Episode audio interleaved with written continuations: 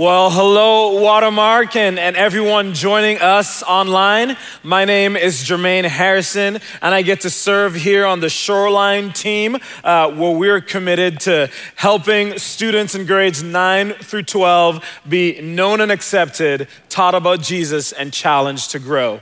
And today we are continuing to walk through our summer series we're calling Summer on the Mount, where we are addressing and looking at Jesus's most famous recorded sermon in Matthew's chapters 5 to 7. And specifically today, we're going to be looking at Matthew 6, verses 19 through 24, where Jesus addresses something that is near to all of us, our money and our possessions, and he has something to say to us in that regard. And to set up where we're going, I'd love to share with you a story from my college experience that I think is helpful for what we're gonna discuss today. So if you don't know me, I grew up in the Caribbean, and I went to college in St. Thomas in the U.S. Virgin Islands. And I went to a college called Blue Water Bible College. Very stereotypical, we're in the Caribbean, and of course, we're naming the college Blue Water Bible College. So here's a couple pictures of our campus. There's not that many students. There's about 40 or 50 students across all grades there. And here's another picture of what we get to look at every day when we're looking outside of our classroom window and learning, right? And so while I was in college, one Sunday afternoon, most of the people that stay on campus, students and faculty, we went off to this event off campus. And because it's on the western coast of the island and there's not that many other buildings around, we usually leave the doors unlocked, everything's fine, no one's gonna rob us, or so we think. And so we're away for several hours at this event, and we come back on campus and we notice several police cars on campus and many police officers. And so we're obviously concerned and we're wondering what's going on. So we begin to ask questions and come to find out our campus had been robbed. Some burglars had been waiting for us to all leave campus, to get on campus and have a field day. And to my great shame, my first thought wasn't, I hope they didn't get my Bible, or I hope everyone's okay, or I hope I still have all my textbooks or my Greek lexicon. No, my first thought, my first question was, where are my Air Force Ones? Genuinely, that's exactly what I thought, to my great shame. And I remember running up to our dorm and running into my room and looking under my bed to make sure that my Air Force Ones were still there, because everyone's favorite rapper Nelly told you that you should have 2 pairs. I need 2 pairs so I can get to stomping in my Air Force Ones. So of course I had them, and I wanted to make sure that this treasured possession was still in my possession, and they were, and everything was all good. Right? Those silly white shoes had a grip on my heart. And as I've reflected on that story in the years since, I'd love to stand here and say that possessions still don't sometimes have a grip on my heart. That sometimes I'm not still just as tempted to allow my money or my possessions to be the driving force in my life. And Jesus knew that would be the case for me and for all of us. And so in Matthew chapter 6, verses 19 through 24, he addresses the issue of money and possessions. In fact, 15% of what is recorded of Jesus' words in scripture have to do with money and possessions. A large portion of the parables that he taught have to do with money and possessions, because he knows that the allure of money and possessions in our lives would be strong. I know some of you maybe are already rolling your eyes. You're like, oh, are you kidding me? Another message about money? I've just started coming back to church maybe, and they're giving a message on money, and they got the youth guy to do it too. Yeah. And I just want you to know that the point I want you to walk out of this room with this today is this, that Jesus isn't out to get your money. Jesus isn't out to get your money and possessions. He doesn't want your money and possessions to get you. Jesus isn't out to get your money, and we're not gonna pass a plate, or we're not gonna show you our new building campaign. Jesus wants all of us to see and understand that he doesn't want our money and possessions to get us. And so in Matthew chapter 6, verses 19 through 24, Jesus is gonna introduce to us three truths about money and possessions. And as a reminder, we've been walking through the Sermon on the Mount, right? Where Jesus has been sharing with his disciples then and his disciples today a kingdom ethic for a kingdom people. That is a way of life that should mark followers of Jesus who have surrendered their lives to him and want their lives to model the way of Christ. And so Jesus isn't giving a rule book of things to check off to be a good Christian. He is informing us. He is reteaching us. He is making sure we understand clearly what it looks like to be a follower of Jesus. And so in Matthew 6, he's going to give us three truths about money and possessions that I think will be helpful for every one of us today. So the first truth that Jesus gives about money and possessions is this. Money and possessions compete for your heart. Money and possessions compete for our hearts. And we get that from Matthew 6, verses 19 through 21. Let me read those verses for us. It says this, "Do not store up for yourselves treasures on earth, where moth and vermin or corrosion, rats, all of those things destroy, and where thieves break in and steal. But store up for yourselves instead treasures in heaven, where moth and vermin do not destroy, and where thieves do not break in and steal. For where your treasure is, there your heart will be also." And so Jesus introduces these two concepts, one of storing up treasures in heaven and one of storing up treasures on earth. And he says that one is free from decay and potential loss, and the other is vulnerable to decay and loss. When we store up treasures on earth, Jesus is saying it is a fleeting and empty pursuit. So what does it mean to store up treasures on earth? If Jesus is saying this is not a good idea, we need to know what he means. So here's what it means to store up treasures on earth.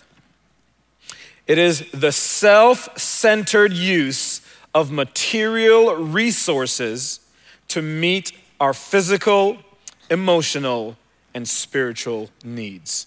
To store up treasures on earth is the self-centered use of material resources to meet our physical, emotional, and spiritual needs. In other words, it is to view our money and view our possessions as the thing that brings us security, as the thing that gives us identity, as the thing that gives us meaning and purpose. And Jesus wants all of us to realize that this is an empty and fleeting pursuit that is open to decay and to loss, right? In our culture, one of the most sought after ideals is to be financially independent, right?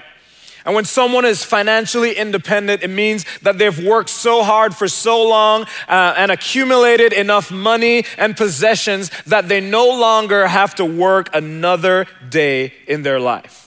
And that seems to be a goal that we believe or is put on us in our culture. And that idea is found nowhere in Scripture. Instead, what we find in Scripture is this call to be faithful stewards of the resources that God has given to us. The money and the possessions that God has blessed us with, God wants us to be faithful stewards of it. I'm gonna explain a little bit more about what it means to be a faithful steward of the money and resources God has given to us. But to make sure we're all on the same page, I wanna ask you to consider a question. Do you know that God owns all of your money and possessions? Do you know that God owns every penny in your bank account and everything that you own? Psalm 24 verse 1 says this, the earth is the Lord's and everything in it, which includes all of our money and all of our possessions. It all belongs to the God of the universe. And if you believe that there is a God who exists as I do, you understand that he is the creator and sustainer of this world and that everything we own belongs to him. And so technically, we don't have any money and possessions. It all belongs to God. And he wants you and I to be faithful stewards of the resources that he has blessed us with. So what does it mean to be a faithful steward? Stewardship can be defined as this. Stewardship is managing another's property according to the owner's vision and values. Stewardship is managing another's property according to the owner's vision and values. And so if God is the owner of all of your money and possessions, a faithful steward will ask the question, what does God want me to do with my money and possessions? Someone who thinks that they are the owner of their money and possessions always asks, what do I want to do? But a faithful steward understands that their money and possessions do not belong to us, that it belongs to God. Being a faithful steward is inclusive of generosity, but it is so much more. A faithful steward asks, how much should I give and why am I giving it? A faithful steward asks, how much should I save and why am I saving it? A faithful steward asks, how much should I spend? What should I spend it on? And why am I spending it? Right? A faithful steward realizes that God has blessed them with money and possessions as a gift to be enjoyed, a tool to be used to bless themselves and to bless others. But faithful stewards ask the question, how can I honor the owner with the resources that he has given me? You see, just because you give a certain percentage to the church or give to a charity doesn't mean that you have free reign with the rest of your money, right? It's a way of thinking that is very flawed, that, if I just give the right amount, then I can do what I want with the rest. And God says that it all belongs to me and that you're a faithful, or you should be a faithful steward of the gifts that I've given to you. That flawed way of thinking is what leads to Dave Ramsey's quote where he says, some of us buy things we don't need with money we don't have to impress people we don't like. Because we want to experience some sort of blessing and satisfaction that money and possessions was never meant to offer to us. And Jesus has a better way. Jesus says, instead of storing up your treasures here on earth where they're open to decay and open to loss, instead store up your treasures in heaven where moth and vermin do not destroy and where thieves do not break through and steal. So what does that mean to store up treasures in heaven? What does it mean? It is the compassionate use of your material resources to meet the physical and spiritual needs of others. To store up treasure in heaven is the compassionate use of your material resources to meet the physical and spiritual needs of others. And that makes sense, right? But even some of us may have the question, I get that. I understand what you mean by storing up treasures in heaven, but what exactly is a treasure in heaven? And the Bible isn't super clear on this. It remains a mystery in many ways. But what we do know for sure from what Jesus is saying here and in other passages of scripture is this, that your financial transactions here on earth have eternal implications. And how you steward your money and possessions that the Lord has blessed you with here on this earth has implications in the life to come. And Jesus is saying, trust me, it is a better deal to store up treasures in heaven than to store them up here on earth. And then he goes straight to the point and says this, for where your treasure is, there your heart will be also. Where your treasure is, there your heart will be also. What does he mean? Your heart there represents your mind and your emotions and your will. And he's saying, if you are fully devoted to storing up treasures in heaven, that will gain the attention of your life. But if you're fully devoted to storing up treasures here on this earth, that will gain the attention of your life. And one treasure leads to eternal joy and peace and blessing, while the other is temporary, fleeting, and empty. The Apostle Paul agrees with Jesus and restates this point that he just made, that money competes for our hearts in 1 Timothy chapter 6, verses 9 and 10. He says this, "Those who want to get rich fall into temptation and a trap, and into many foolish and harmful desires that plunge people into ruin and destruction. For the love of money is a root," so not money. Money is a tool. Money is a gift. Money is a resource from God. "But the love of money is a root of all kinds of evil. Some people, eager for money, have wandered from the faith and pierced themselves with many griefs." Ecclesiastes 5:10 also supports this idea, and it says this, "Whoever loves money never has enough. Whoever loves wealth is never satisfied with their income. This too is meaningless." Money and possessions compete for our heart. If you don't know this, I got married about 7 months ago to my wonderful wife, Hannah, which is really fun. Thank you. But one of the things that has affected me as I've thought about making sure I'm taking care of my wife and potential future family is this thing in adulthood called an emergency fund, right? Where you save 3 to 6 months of salary in case of any emergency. And guys, over the last season, I've found it so easy to begin to trust in an emergency fund. Oh, if the car breaks down, or if this happens, if there's any sort of emergency, I have this money that's set aside for that purpose. And it's easy to trust that and not trust that there's a good Father who loves me and sees me and knows my situation and is there for me. It's so easy for my heart to run toward trusting in resources versus trusting in God. And Jesus knows that, and he doesn't want money and possessions to get me, and he doesn't want it to get you either.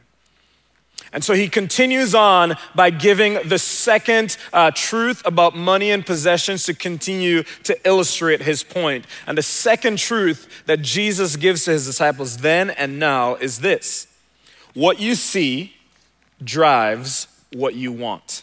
What you see drives what you want. Notice with me in Matthew 6, verses 22 and 23. Jesus says this, "The eye is the lamp of the body. If your eyes are healthy," in other words, if you view your money and possessions correctly from the perspective of God, if your eyes are healthy, your whole body will be full of light.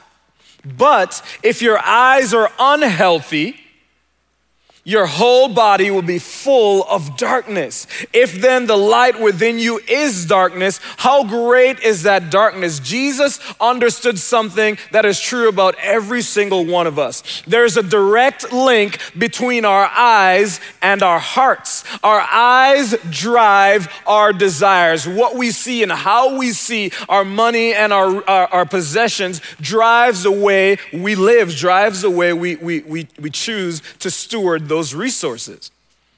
We live in a consumer culture, and we really can't help it. And advertisers have capitalized on the fact that our eyes drive our desires. What we see drives what we want, right? New York is known for the fashion industry, Boston maybe for intellect, Florida for Walt Disney World. And you know what Dallas is known for? North Park Mall.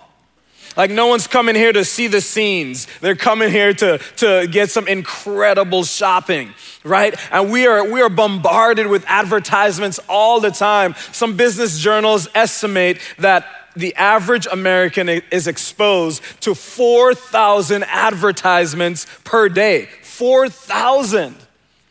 Right? During the Super Bowl, companies pay about $5 million for their 30-second commercial spot. Why? Because they know that people that don't even care about football are watching it, and they're not even watching the game, but when the commercials come on, they're telling their friends to be quiet because they want to watch this commercial. The advertisers know that your eyes drive your heart, and if they get control of your heart, then they get you, right?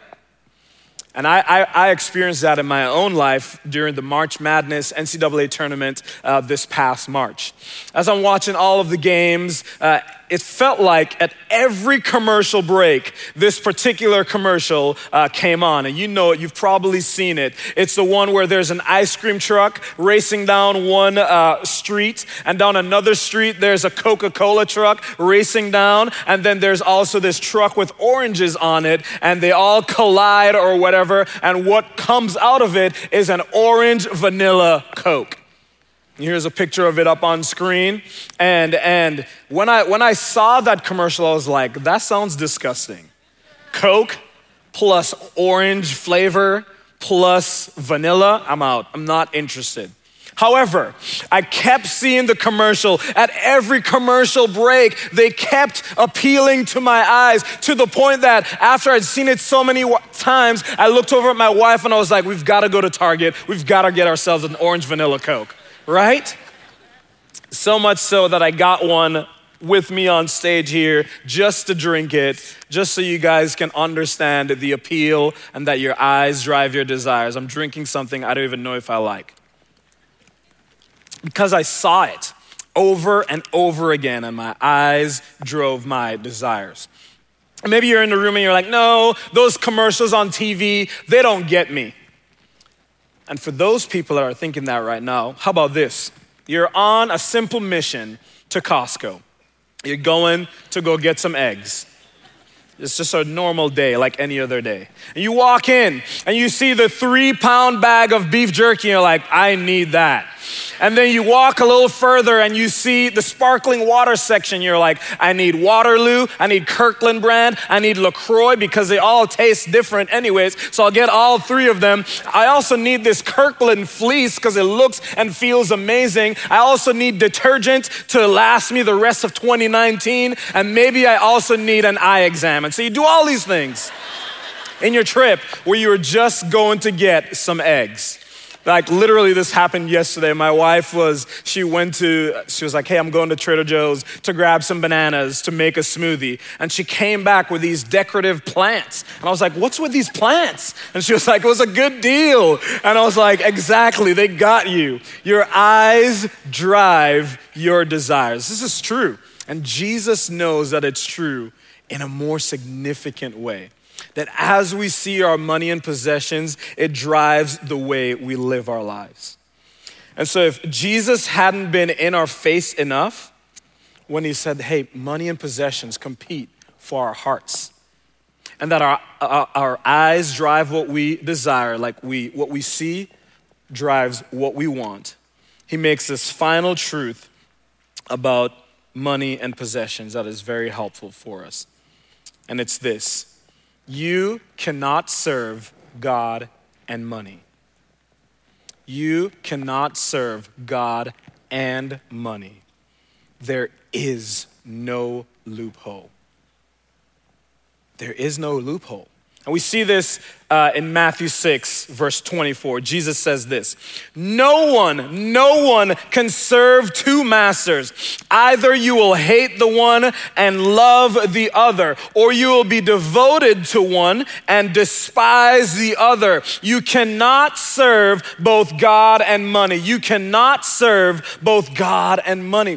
Jesus is driving home the point that serving God with everything that you are, with full devotion, and serving money with full devotion and everything that you are mutually exclusive. They cannot happen at the same time. You can't be committed to stockpiling treasures in heaven and at the same time be fully committed to stockpiling treasures here on earth. They both take a full-hearted devotion. It's like if there's some people in the room that went to a fine college south of here called Texas A&M University.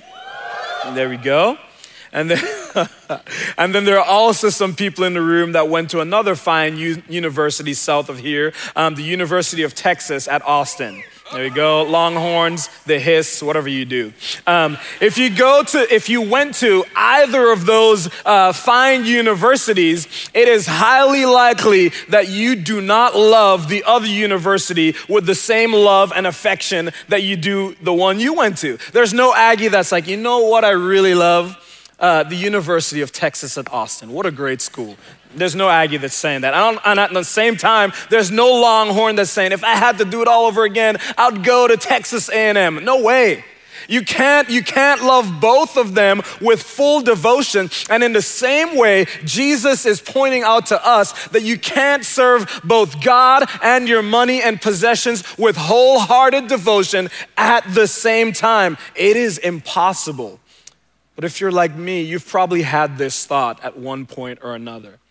Wouldn't it be awesome to both be incredibly rich and incredibly godly all at the same time? And to be sure, there are people who are incredibly rich and incredibly godly. This is possible. But what Jesus is saying is that if your outlook from the beginning is that I want to have all the money and possessions that I can possibly have in this life, and I also want to pursue God with everything that I have and everything that I am, he's saying that it is impossible. You cannot serve both God and money with wholehearted devotion. And then he makes another point at the end of that verse as he talks about this idea that money and God are both potential masters for every single one of us. Every one of us serves one of these two masters. You're either a servant of God or you're a servant of your money and possessions. And money is a great servant, but a terrible master. Money is a great servant, but it's a terrible master. You see, money in your life can play the role of a tool, test, and testimony. That is, money can be a tool that you use to pay for things and to live your life, or it can be a test of where your allegiance lies if you're trusting in your money or trusting and having your allegiance in God, or it can be a testimony of God's kindness in your life as you seek to be a blessing to those around you, or money can be your heart's greatest treasure. The thing that you seek after, the thing that keeps you up at night, the allure that pulls your heart's affections. And if money is your heart's greatest treasure, then it becomes a trap. So it can be a tool, a test, and a testimony, or it can be your heart's greatest treasure and thereby become a trap in your life. And so as I reflected on this concept, this idea for myself and how I can allow money to have its proper place, tool, test, testimony, and not be the greatest treasure, I came across this quote that I think is really helpful for us as we consider this idea. It comes from the Puritan tradition, and here's the quote. It's this: how do you dislodge an affection from the heart? How do you make sure that money and possessions don't win the day in your heart, in your mind, and in your emotions and will? You replace it with a more beautiful thing. How do you dislodge an affection from the heart? You replace it with a more beautiful thing. And I want to submit to you that the more beautiful thing is a relationship with the God of the universe who loves you so much that he demonstrated that love for you in that while you were still a sinner, he sent his son Jesus to live a perfect life, to die and to rise again from the dead, to offer us a reconciled relationship with God. And one of the benefits and blessings of that relationship with God is that you and I get to view money and possessions through the spirit and perspective of God. And so Jesus wants to dislodge this affection from your heart, money and possessions. And he is the more beautiful thing. experienced an example of this this last week. This last week, we took 270 high school students to Camp Barnabas.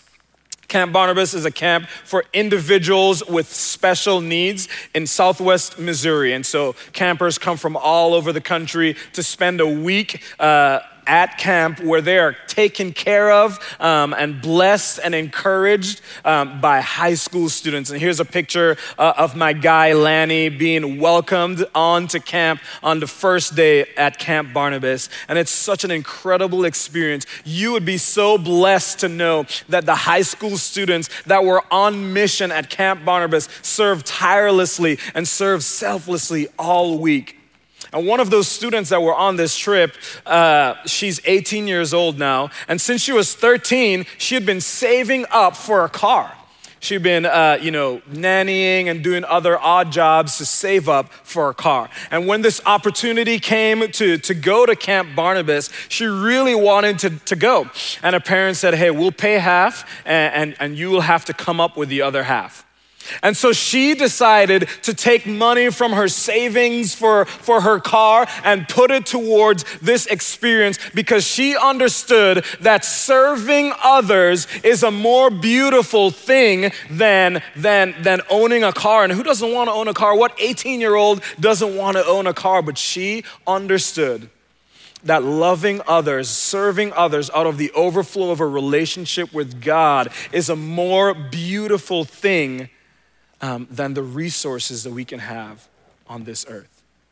And so much so that she's going back again and paying for it again later on this summer because she realized that it's so easy for money and possessions to take control in our hearts, but that Jesus doesn't want money and possessions to get us.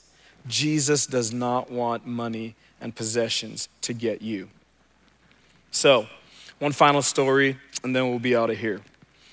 When I was in seminary, one of my friends was getting married. And his wedding was going to be in Montgomery, Alabama. And so some friends of mine, we all planned that we were going to rent a car and then road trip up to Alabama from Dallas. And we had a classmate, middle-aged man named Jack. I don't remember his last name, but I knew he was an airline pilot. And so we called him Captain Jack. See what we did there. And so Captain Jack hears us talking about this trip that we're trying to take and that we're going to rent a car. And he says, hey, I'm taking a flight. I'm flying all the way over to China over the next couple of weeks. You guys can use my car and to go on this road trip. And this wasn't any kind of car. This was a Porsche Panamera. So let's throw a picture of it up on the screen. There's a car on the left, and he was offering it to the guys on the right.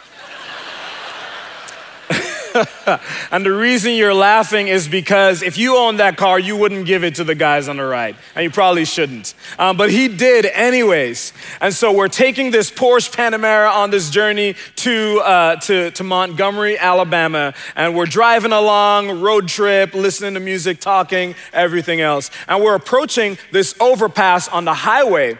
And it looks like there's some road construction happening, resurfacing of asphalt or whatever it might be. And a small chunk of asphalt got projectiled from this overpass right at the moment our car, the Porsche Panamera, was driving under it, and it hit the windshield.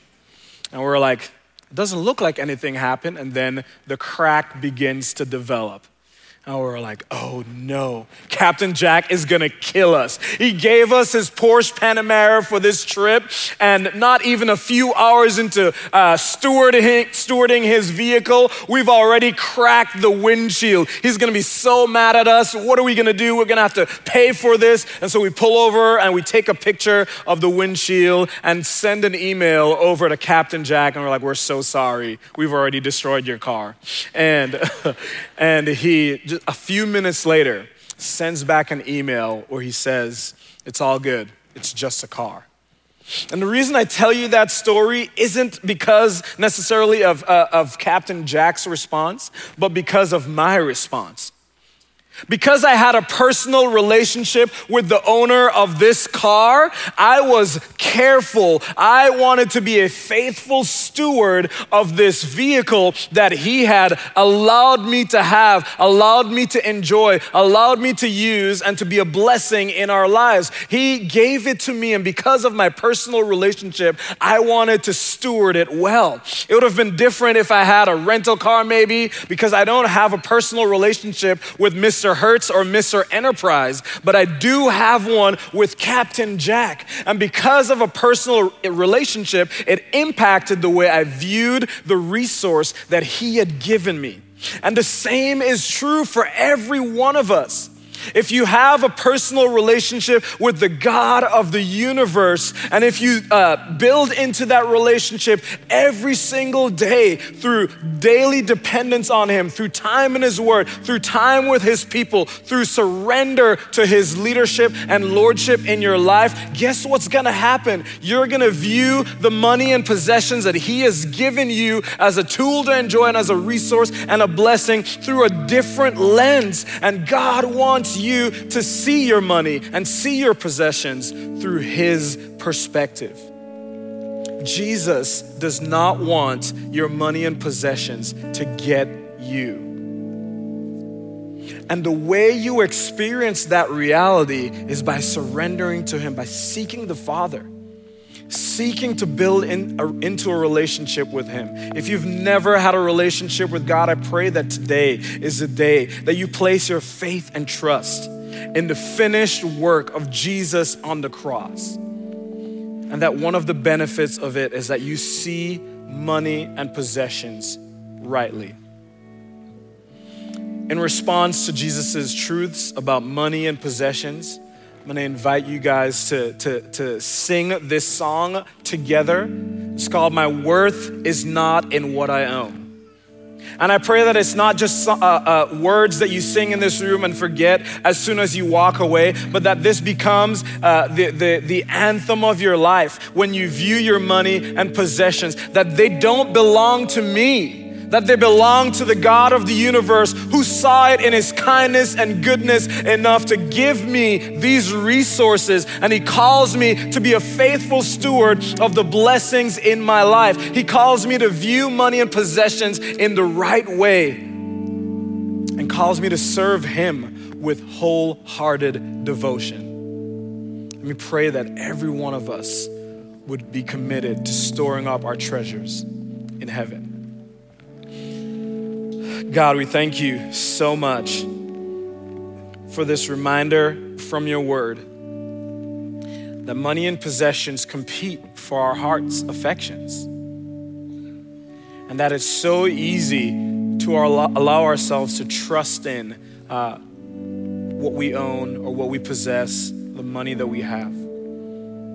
Help us instead to dislodge that affection from our hearts by the power of your Spirit, and replace it with a more beautiful thing, a relationship with you. Thank you that you made that possible through your Son, Jesus, and his death, burial, and resurrection. God, help us to realize in increasing measure that we can't serve both you and our money and possessions with wholehearted devotion. Help us to choose, and help us to choose wisely by the power of your Spirit. We love you. In Jesus' name, amen.